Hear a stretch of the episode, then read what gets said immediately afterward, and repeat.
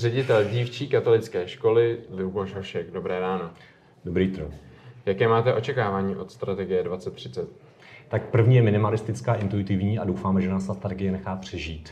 Eh, protože my jsme škola pro skupinu dívek eh, kombinovaných z handicapované mládeže a ze sociálně znevýhodněné mládeže a o tom se u nás víceméně moc příliš neví, neví, jak se to řešit, jak s tím pracovat.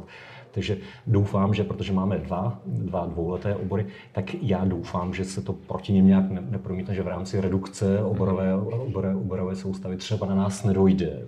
Na druhou stranu mám ale i určitě naděje, protože máme nějakou zkušenost a základní zní zhruba takto, že když pomůžeme přímo ve škole se sociálním kontextem toho studenta, studentky, tak se hmm. potom zvýší jeho motivace ke studiu, naopak se tedy sníží třeba riziko předčasného odchodu. Jo.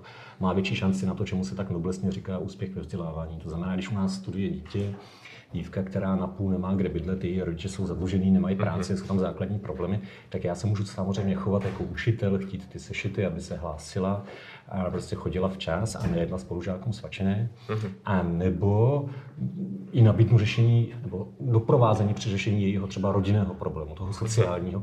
A když se to potom podaří a spolupracuje třeba i, i to rodinné zázemí, ona potom má taky ten náš tým, protože my máme nejenom učitele, ale taky sociální pracovníky přímo ve škole, mm-hmm. tak potom jsme takřka vždycky svědky toho, že najednou ta motivace opravdu roste ta dívka se mění co do chování. Jo? Mm-hmm. Prostě nemusíme jí tak jako, jako probouzet nebo naopak jako klidnit a nemusíme dvakrát říkat, že má studovat. Naopak známky jdou nahoru. Jo? A potom je i ta profesní motivace daleko lepší. Tak to je jedna z takových mých možná jakoby, přílišných, iluzorních nadějí o tom, že ta strategie buď to přímo podpoří možnost přímé sociální práce ve škole, mm-hmm. A nebo ji aspoň nebude překážet.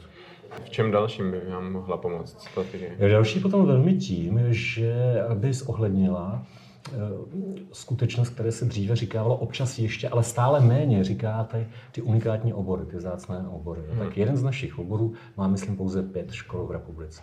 Hmm. Ovšem po jejich uchazečkách je takový boj mezi, mezi, mezi zaměstnavateli. Jo. Protože já čelím takřka korupčním nabídkám od nich, opravdu nepřeháníme. Jako, jo.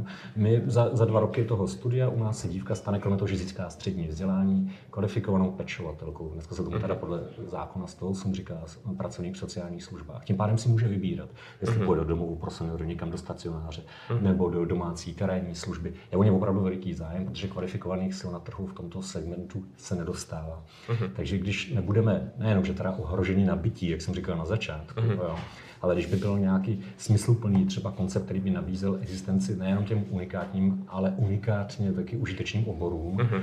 no, tak bych to té strategii nezazlíval. No ale zase tak naivní nejsem. Takže tohle, to jsou věci, ve kterých by vám strategie konkrétně mohla pomoct, že to by pod, podpořila vaše speciální obory. Přesně tak. No. A dál doufám, a to tam ale je, to v ní jako zatím nacházím, mm-hmm. jo, mhm. to story, že jsem si vzal slovo, ale pak už skončím, že? No, taky jsem řekl žádný vulgarismus, takže se překonávám. jako, no, eh, pak eh, taky teda doufám v tu další narůstající podporu spolupráce školy s potenciálním zaměstnavateli. Uh-huh. Jo, protože my se trošku chováme jako vy, že jste ze školy, která nějak koresponduje i s médiem a tak nás uh-huh. natáčíte. Ale my to děláme natvrdo, my nejsme jako ta firma na nečisto, uh-huh. my jsme přímo firma. To znamená, že jsme pečovatelská škola a zároveň jsme registrovaný poskytovatel sociálních služeb. Takže jsme vlastně zaměstnáváme ještě pečovatelky, které se starají o dalších třeba 40 klientů po celé uh-huh. Praze.